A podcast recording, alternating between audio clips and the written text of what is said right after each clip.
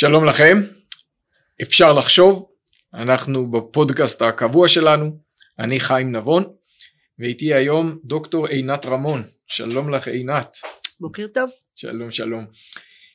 את אה, גדלת כישראלית חילונית בנוער העובד, בשלב מסוים הרגשת שאת צריכה יותר, יותר רוחניות, יותר אמונה, מצאת את דרכך לתנועה הקונסרבטיבית, היית אחד הישראלים הראשונים שהתעניינו בזה, היית האישה הראשונה שהוסמכה לרבנות בתנועה הקונסרבטיבית בשנת תשמ"ט. מישראל. בישראל. אה, היית דומני בין אלה אפילו שמצאו את התואר רבה, בוודאי היית הרבה הראשונה בישראל, אה, וגם היה לך עמדת הובלה ומנהיגות בתנועה הזאת, ו-20 שנה אחר כך הודעת שאת מוותרת על התואר הבא ואת לא רואה את עצמך חלק מהתנועה הקונסרבטיבית. נכון. מה קרה? ב-2007 התנועה החליטה אה, לערוך חתונות חד מיניות. אני הייתי אז הדקנית אה, של בית המדרש לרבנים בירושלים. הייתה לנו אפשרות לחשוב אחרת ולהחליט אחרת, אבל בפועל העולם הפרוגרסיבי מאוד מאוד לחץ אה, לשנות את התפיסה ההלכתית. אה, מנקודת מבטי אני מאוד מאמינה בערך הברית בין איש ואישה בהורות ועד כמה שאפשר בנישואין לרוב מוחלט של בני אדם והבנתי שאין מקום לעמדה שלי בתוך התנועה הקונסרבטיבית ולכן פרשתי. למה מכל הנושאים בעולם זה היה נראה לך קריטי? כי אני חושבת שזה ה-DNA של החברה האנושית. הברית בין איש ואישה. אני לא הראשונה שאומרת את זה. התורה מתחילה עם זה, פילוסופים גדולים אמרו את זה. אה, על הברית הזאת שהיא מייצרת חיים של אדם, אה, קמה כל הציוויליזציה האנושית. ואם אה, מפרקים את העניין הזה, אז אני לא יכולה להיות חלק מהחברה שמפרקת את זה. אני חלק מהחברה הזאת, כן, כי אני בתוך עמי אני חיה, אבל אה, אני לא הייתי מוכנה להזדהות עם זה.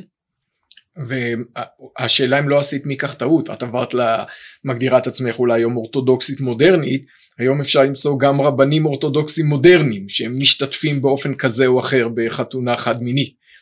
בוא נגיד שאני באמת אה, יותר ממלכתית אה, ולאומית מאשר שייכת אה, לזרם כרגע. ובוודאי אני, ילדיי מתחנכים בעולם האורתודוקסי מודרני וגם ה, אה, בית הכנסת שלנו כזה, אה, אבל אה, אני באמת רואה נגד עיניי את המחויבות לכלל עם ישראל ולעם ישראל ובמובן הזה אני רואה את עצמי יותר תלמידה של קודם היה אהרון דוד גורדון שעליו כתבתי את הדוקטורט והיום הרב קוק, הרב סולובייצ'יק ובהחלט גם הרבה רבנים חרדים שאני קוראת את כתביהם, מאזינה לדבריהם. כמו מי? מי לא, אני יודעת מה, תלוי מתי הנתיבות שלום כשצריך, הרב יואל שוורץ שצריך, כל מיני רבנים ספרדים, אשכנזים, היום האינטרנט מלא אז כשאני עוסקת בעבודות הבית אז אני מקשיבה לשיעורי תורה. אני באמת רואה את עצמי שייכת לעם ישראל קודם כל. ואני חושבת שגם הוריי החילונים וגם סביי לא כל כך ראו את עצמם שייכים לאיזה מגזר חילוני. למרות שהם היו, עלו לארץ, סבים עלו לארץ כל אחד מהסיפור המסתורי, המופלא, המפתיע של חייהם. ואז ההורים התחנכו בשומר הצעיר מתוקף זה שהתגלגלו לקיבוצי השומר הצעיר, הסבים, גם מתוך הזדהות אידיאולוגית, כן, אבל uh, כבר שנים לפני כן המשפחות היו מנותקות, חלקן בגולה המשפחות היו מנותקות מיהדות, חלקן היו משפחות חרדיות ודתיות, חלקן משפחות... Uh, בוא נחזור רגע למשפחה. בסיפור חיים רק אני אגיד, המפעל הציוני הוא האירוע המכונן, האחדות של כל הזרמים בעם. ואחד הדברים שאני רואה זה שפירוק הרעיון שהורות צריכה להתבצע על ידי אבא ואימא ביחד זה דבר שהוא קשה לפעמים וגם נהדר לדעתי רוב הפעמים, הוא היום הרעיון שמפצל את העם. מפני שיותר מחצי מהעם שלנו, בייחוד העם בתפוצות, הלא חרדי, אה, בעצם מתגרש מהרעיון הבסיסי הזה. ואני אני אדגיש, אני מניח שתסכימי איתי, שההיבט הלהט"בי הוא לא השאלה המרכזית פה. הרי גם כשמדובר על, על זוגות אה, הטרוסקסואליים של גבר ואישה, התפיסה שהיום רווחת בעולם המערבי לסוג הקשר ביניהם, ומה זה אומר נישואים. דבר מזדמן. כן. מאיפה זה בא? קרה שינוי טקטוני והוא קרה בימי חיינו. כן. מה קרה? מאיפה זה הגיע? אה, תכף אני אומר את זה. אני חושבת שלא כל האנשים שאורח חייהם או רגשותיהם אה, מזוהים עם הקהילה הלהט"בית מסכימים עם השינוי הזה. בוא נתחיל שיש אנשים שאני מכירה שבחרו גברים שהנטייה המינית שלהם לא הייתה אה, לכיוון הנשואין עם אישה, בחרו להביא לעולם ילד עם אישה ולגדל אותו עם אישה. זאת אומרת שאנשים אה, הבינו שילד צריך אימא, או נשים שלא מצאו את הזיווג המתאים בין אם בגלל נטייה כזו או אחרת, בחרו להביא לעולם ילד עם אבא. ובעצם המציאו את מוסד הנישואין דרך הדלת האחורית. אה, ואילו, אבל כן אני אגיד שהתנועות הלהט"ביות הרשמיות הן דוחפות את הפירוק הזה. זה לא אומר שאנשים בהכרח מזוהים עם זה, והתנועות הפמיניסטיות הרשמיות הן היום דוחפות את הפירוק הזה. כשם שאני כאישה רואה שהיום ארגוני הנשים לא מייצגות, לא מייצגים במידה רבה את מה שאני מקווה שיהיה בעולם, אני מניחה שגם יש אנשים עם נטיות אה, כאלה ואחרות מבחינת המשיכות אה, שלהם, שגם הם לא רואים את האידיאולוגיה של פירוק הקשר בין איש ואישה בתור ה-DNA של החברה האנושית כדבר שהוא יעד רצוי. אתה שואל מניין זה בא, אני חושבת שזה בא משני כיוונים.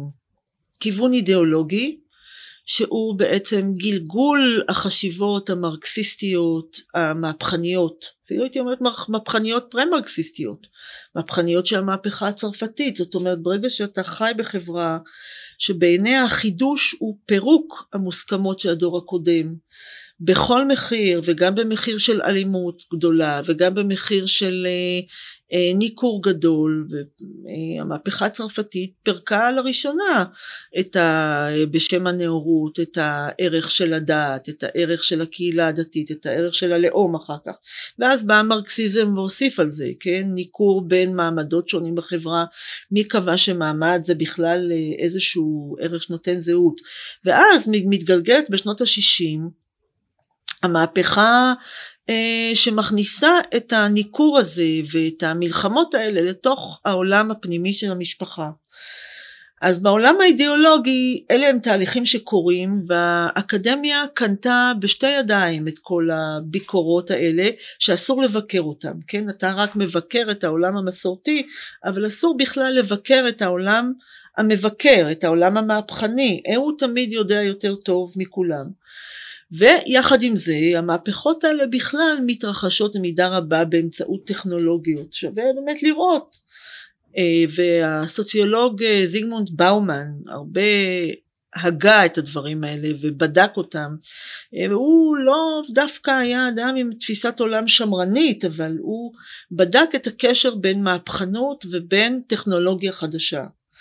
עכשיו, ברגע שמגיעה הטכנולוגיה של הרבייה החדשה, ועוד לפני כן הטכנולוגיה רצה רצה רצה ובעצם יוצרת את הגלובליזציה ואת השוק הגלובלי ואת התחבורה הבין מדינתית ואת ההגירה הבין מדינתית בעצם מתמסמס הלאום, מתמסמסות המסורות של הלאום המסורות של העמים, לפני בואו לא נקרא לזה לאום, נקרא לזה עמים, יש עמים שחיים, שהם חיים בעולם שנים שנים ועכשיו גם הגיעה טכנולוגיה חדשה שמפרקת את הצורך של גבר באישה ושל אישה בגבר לצורך הבאת ילוד לעולם. תרומות זרע אנונימיות, בנקי זרע שהם מייצאים את עצמם דרך אה, האינטרנט, אה, ומה אפילו המחיר? לא נזקקים. מה, מה תעשיות- המחיר של זה? תעשיות רפואיות שעסוקות בכסף ולא בטובת האדם, כן? לא רוצה, האדם הפרטי כן, ייתן לו את השירות, אבל מה זה עושה לחברה? מה זה עושה? מה המחיר של זה? המחיר של זה הוא פירוק מוחלט של מושג האדם, של האדם, של האדם כחלק מתרבות היסטורית של עם, של האדם כחלק מזוגיות של איש ואישה, של הילד כחלק, כפרי של אה, קשר אינטימי בין האבא והאימא, של קשר בין אה, דורות שונים במשפחה, בין הורים וילדים, בין סבא וסבתא, של משפחה מורחבת, כן? גם אנחנו לאט לאט חושבים שאולי חלק מהטכנולוגיה מחפה על זה, כן, הזומים, הסמארטפונים, כאילו אנשים הם על ידינו, אבל לאט לאט אנחנו גם משלמים במחיר יקר של פירוק. עכשיו גם הדברים מתחילים להגיע לפירוק האדם כאדם, אנחנו כבר לא מגיעים לנקודה הזאת שבעצם כל אדם אמור לבחור את הזהות המינית שלו, את הזהות המגדרית שלו. הרפואה הפלסטית פה נותנת המון, ההורמונים הסינתטיים אומרים המון, אם ילד בן שבע יכול להחליט שהוא אישה, ולרוב בדרך כלל זה קורה ההפך, כן? בנות רוצות להיות בן, מקבלות הורמונים, אז מקבלים את שיקול דעתו כשיקול דעת בוגר ואחרי זה אנחנו מוצאים שנים שנים אחרי זה היום באינטרנט אנשים שאומרים היינו קורבן של תעשייה אכזרית של תעשייה מגלגלת הרבה כסף אנחנו לא רצינו להיות משהו שהוא ההפך מהמגדר שבו נולדנו אבל שכנעו אותנו שבגלל זה שהיינו פחות מקובלים חברתית היינו ביישנים היינו כך היינו כך נראינו כך נראינו כך שאנחנו בעצם שייכים למין השני ועכשיו אנחנו לא יכולים לשנות את הגוף כיוון שכרתנו איברים שונים וכן הלאה.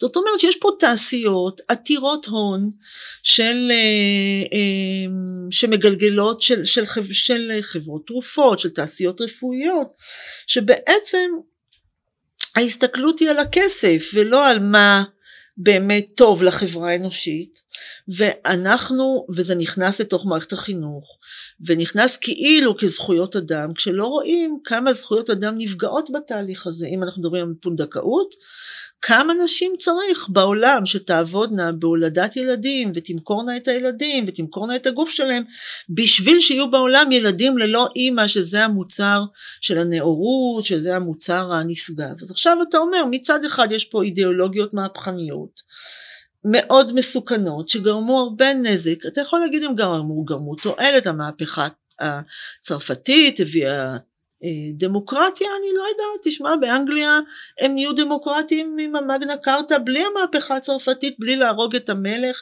בלי לערוף ראשים בלי גיליוטינה.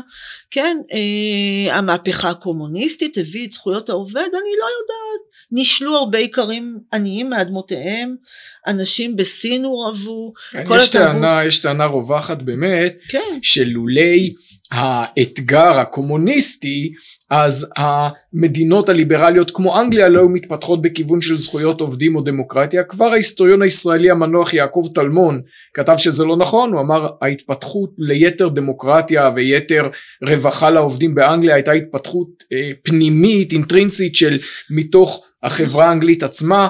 באופן כללי אני רואה כאן באמת תהליך מתמשך, הוא בהחלט לא התחיל בסיקסטי, אז אמרת הוא התחיל במהפכה הצרפתית, אנחנו רואים כבר במאה ה-19 המשפטן הבריטי הנרי מיין אומר משפחה היא כבר מתחילה להיות משהו שדומה לחוזה. אתה מוצא את זה בפסיקות של בית המשפט העליון של אה, ארצות הברית שאומר איש ואישה בנישואין זה משהו כמו חוזה, חוזה יש לו תאריך שהוא אולי פג תוקף אפשר להתיר אותו. היום כבר מדברים על זה שנישואין הם כבר לא חוזה הם פחות מחוזה. הם הסדר, arrangement, ויש אומרים הימור. והנקודה היא בעיניי, אני מדגיש פחות ממך את התפקיד של הטכנולוגיה ואת התפקיד של החברות, או בעיניי יש פה באמת תהליך רוחני ש, שאומר כך, מעגלי הזהות הגדולים הביאו אומללות לעולם, משפחות, היה משפחות שהיו לפעמים מדכאות מדי ואנשים נדחקו לשוליים, זה נכון, עמים נלחמו על הזהות הלאומית שלהם, אז הפתרון הוא בוא נמחק את מעגלי הזהות האלה הכול. לעולם היפר אינדיבידואלי שכל אחד הוא אטום שצף לבד בחלל. אני רוצה להוסיף לזה. והתהליך הזה, אני, אני אומר וכמובן אשמח לתוספתך, שהתהליך הזה שכולו נעשה בשם העושר של הפרט באלף, בוא נבדוק אם הוא מביא יותר עושר. הרי אנחנו מסתכלים על הסטטיסטיקה אפילו של ה-20 שנה האחרונות, עלייה בחרדות ובדיכאונות בחברה המערבית, אנחנו מוצאים עלייה בניסיונות התאבדות, אנחנו מוצאים במקומות מסוימים, בגילאים מסוימים, אנחנו מוצאים עוד ועוד אינדיקציות שצעיר שגודל היום הוא לא מאושר יותר. כלומר עשינו מהפכה אדירה בשם העושר והולדנו אנשים שחלק גדול מהם מבולבלים, מלאי חרדה, לקחנו מהם את מעגלי הייחוס שלהם, האם עשינו באמת משהו טוב בדבר הזה?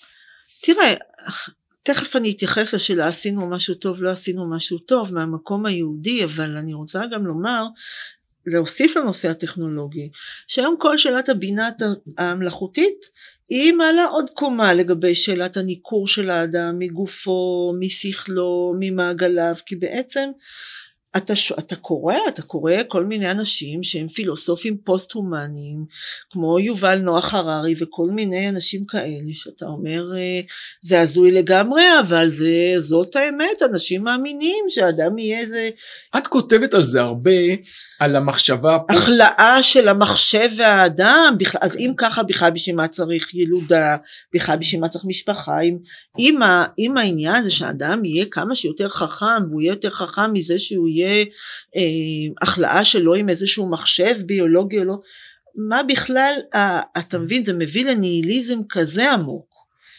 כן, אם ניטשה דיבר על הניהיליזם בסוף המאה ה-19 זה מביא לניהיליזם עוד יותר גדול כיוון שבאמת השאלה היא מהי תכלית הקיום של האדם כן התכלית של קיום האדם לאורך האנושות גם אם התרחשו דברים קשים של מלחמות אה, הייתה נישואין, הולדה, חינוך ילדים, המשכיות, המשכיות של השבט, המשכיות של העם, פתאום באה איזושהי נאורות שלדעתי היא לא נאורה, כי היא בעיקר, בעיקר נובעת מתאוות הממון והשיכרון הטכנולוגיה, ואומרת לאדם, כל הדברים האלה שאתה החשבת אותם בעלי ערך, הם כבר לא בעלי ערך, אין להם כלום, הם פרימיטיביים, אתה אני, גזען אני אם שואל אתה אותך מאמין על בהם. זה, על כל הפילוסופיה הפוסט-הומנית, יש הרבה כתיבה, באמת בשנים האחרונות יובל נוח הררי כותב על זה, והוא היום נחשב האינטלקטואל הפופולרי ביותר בעולם, כן, יש גם אחרים שכתבו על זה עוד הרבה לפניו, בוא נפתור את בעיות האנושות, למשל מתחים בין גברים לנשים, על ידי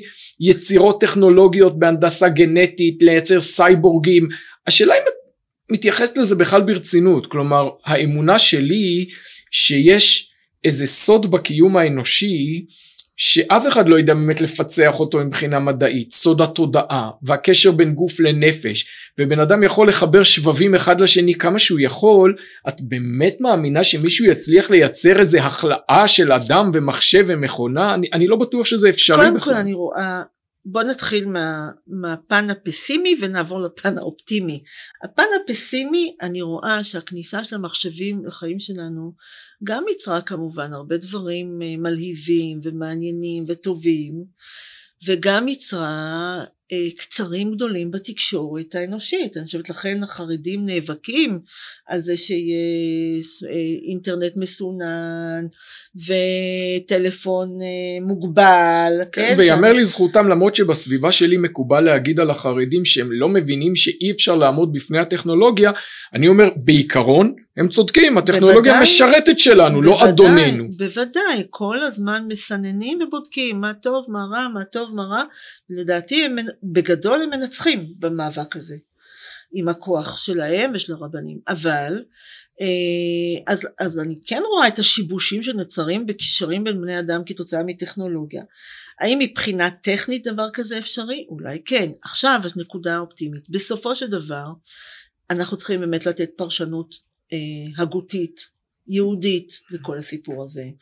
ולהבין שפה יש גולם שקם על יוצרו האנושות כל כך שבעה מעצמה וכל כך מרוצה מעצמה ולא כל האנושות כן בכירי האנושות עשירי האנושות טכנולוגים המדענים הגדולים כל כך מרוצים שבאמת אה, זרקו את הקדוש ברוך הוא מהתמונה את האמונה בו זה לא נחשב אה, נאור ועכשיו הם חושבים שהם קובעים את כללי המשחק אבל uh, התורה אומרת אחרת, התורה על כל רבדיה אומרת אחרת. כל פעם שאנחנו מקימים לעצמנו איזה מגדל בבל, אז uh, הוא נהרס בסוף, אז הוא קורס בסוף. זה גם לא מאוד אופטימי. כלומר, לא. להגיד שאנחנו עומדים מול חורבן... Uh... רגע, רגע. אבל על החורבן הזה קמה הברית עם אברהם אבינו. זאת אומרת האמונה היא שבסופו של דבר יהיו אלה שיישאו את הברית עוד עוד עוד עוד עוד אגב יהודים ולא יהודים כל אחד עם תפקידו תפקידיו השונים לקראת עולם של גאולה שבו אנחנו קשה לנו לדמיין אותו כי אנחנו מאוד מותנים בראייה של העולם החומרי שסביבנו אבל שכל הרעיונות הזדוניים האלה הם יקרסו בסופם לתוך עצמם. אני לפני ו- כמה ואז שבועות... ואז אם אתה אומר אם אנחנו עומדים לתוך חורבן אני חושבת שיהיה איזשהו חורבן לפני שתהיה תקומה, מפני שהחברה המערבית הטכנולוגית מביאה את עצמה אל קצה התהום. ואת הדברים האלה אני למדתי דווקא מפילוסוף יהודי לא אה, אורתודוקסי, מאברהם יהושע השל, שבשנות ה-60 הוא מדבר, הוא בא מבית חסידי, הוא בא, הוא מדבר שם מול המדענים של סטנפורד, האוניברסיטה שבה למדתי, והוא נותן להם שם אה, נאום ארוך שנקרא Who is man? אה, זה לא תורגם לעברית, אני בספק אם זה יתורגם לעברית כי זה לא politically correct הספר שלו היום הוא מאוד ידוע בתור זה שהיה מעורב בהפגנות נגד וייטנאם זה נכון והלך עם מרטין לותר קינג. כן זה היה פן אחד שלה זה נכון מאותו פן אגב השתלב עם המחאות שלו נגד רוסיה הקומוניסטית והתמיכה ביהדות העולם והאהדה לישראל וכן הלאה וכן הלאה. ביהדות אה, ברית המועצות המדוכאת הוא בעצם חשב שהחברה הטכנולוגית המודרנית הורסת את התרבויות ההיסטוריות ואני חושבת שזה היה בשורש הכעס. אז מה הוא אמר לסטודנטים בסטנפורד? למדענים הוא אמר שאנחנו צריכים להיות מוכנים לקידוש השם ולא להיכנע לעריצות הטכנולוגית. הוא אומר אם העולם הטכנולוגי מחליט שאני לא ראוי קיום לקיום כן היום התהום הטכנולוגי חושב שכל מי שדבק בתרבות בדת אבותיו ואימותיו ובשבטים שלו הוא לא ראוי לקיום הוא לא נאור כן? או שהוא ישתנה ויהפוך להיות נאור או, ש, או שבאיזושהי צורה יחסלו אותו. בינתיים ילחצו עליו להפוך להיות אדם טכנולוגי אינדיבידואליסטי, אפילו לא אינדיבידואליסטי, זה אפילו לא אינדיבידואליזם, אין פה שום אמירה פנימית של האדם. יש פה מחיקה של המהות האנושית ביסודה בעולם הפוסט אנושי. עכשיו אני תוהה אני חושבת, אני משערת, שיש קרא את אלדוס הקסלי, זאת אומרת הדברים האלה היו על השולחן כבר במאה העשרים, כבר ידעו, הרבה מההוגים שכתבו כבר הבינו שפני מי שהנדס את השואה אה, מי שעזר לנאצים לעלות לשלטון, מי שראה בתרבות הטכנולוגית פסגת האנושות, אינם לטוב, אינם אה, אוהדים את האדם, אתה מדבר על שמרנות, האנשים האלה מאוד שומרים על הטבע כביכול, אבל הם לא שומרים על האדם, על הטבע שבתוך האדם כביכול. וכל ההוגים היהודים המודרניים, אה, ממש כמעט כולם, אורתודוקסים ולא אורתודוקסים, ההוגים הרציניים, יצאו נגד המגמות האלה. ואני אשאל אותך שאלה שמטרידה אותי מאוד, האם את יכולה לתרגם את האמירות האלה גם לשפתו של אדם שאיננו מאמין באלוקים? כי כן. למשל אה, לפני כמה שבועות שוחחתי כאן בפודקאסט הזה עם צור ארליך המתרגם של הרב יונתן זקס. ואמרתי לו מה שמעניין שהרב זקס עם כל האוניברסליות שלו לא התבייש לדבר על אלוקים. נכון. הוא אמר אלוקי זה חלק מתפיסת עולם שלו. השאלה איך אנחנו מתרגמים את המסרים האלה לאדם שאלוקים לא תופס מקום בעולם שלו. קודם כל אה, אפרופו הרב זקס אה, כן אני רוצה לציין שבתי כתבה על עבודת גמר אז דרכה התוודעתי להגותו הנפלאה, כן, ההגות שלו באמת... אה, אני רוצה להגיד שהוא לא מתבייש להגיד שבלי אמונה בקדוש ברוך הוא אי אפשר, אי אפשר להמשיך את האנושות. זאת אומרת, אדם צריכה להיות לו איזושהי אמונה. איזושהי אמונה. ו- והוא יוצא ממש חזיתית נגד החילוניות. עכשיו תמיד, תמיד תהיה אחרי זה השאלה אה, עד כמה הוא הבין את ייחודה של היהדות, מהו ייחודה של היהדות, אבל פה הוא ראה חזית של כל הדתות במאה ה-21 מול חילוניות קיצונית שמוחקת את האדם. אז אני ככה שומרת את הקול הזה שלו, גם זה קול השל יאני. אין, בלי אמונה לא נצליח, כן? אבל גם האדם החילוני המצוי לא היה רוצה שיגידו לו שנישואין בין איש ואישה זה דבר גזעני ולא טוב. גם האדם החילוני המצוי לא רוצה שמערכת החינוך תגידו לו לא עכשיו תלמד את הילד שלך להגיד הורה אחד הורה שתיים ולא אבא ואימא. אדם חילוני מצוי שיש לו common sense לא מקבל את הדברים האלה. שעכשיו כופים אותם עלינו מלמעלה כאיזושהי מחשבה גלובליסטית, כן? כל חוקי השוויון האלה הם חוקי כפייה של אי הבחנה בין איש ואישה, של, של אמירה שאבא ואימא הם מילים גזעניות, אסור לנו להשתמש בהם. זאת אומרת, זה עוד לא אומרים את זה כך, אבל ברגע שמכניסים את זה לטפסים, זה בעצם מתגלגל משם. אני גם יודעת שבסן פרנסיסקו, שם גרתי איזושהי תקופה, אמרתי בואו נעשה חוג אה, של... אה, מהם הסודות של אה, מציאת זיווג בתנ"ך בין אה, איש ואישה? אה, והכוונה הייתה בכלל ללכת לקהל חילוני, יהודי חילוני, יהודי מאוד מאוד ליברלי פרוגרסיבי ואמרו לי לא, בשנות התשעים של המאה העשרים זה יפגע בלהט"בים אם את תגידי שאת עושה חוג למען איך איש ואישה פוגשים אחד את השני. מה זאת אומרת? יש חוקיות איך איש ואישה מוצאים את הזיווג, חוקיות של מה זה אישה, חוקיות מה זה איש, חוקיות מהו הזיווג שלהם. יכול להיות שלמבנים משפחתיים אחרים יש חוקיות אחרת, לזה יש חוקיות מאוד ספציפית.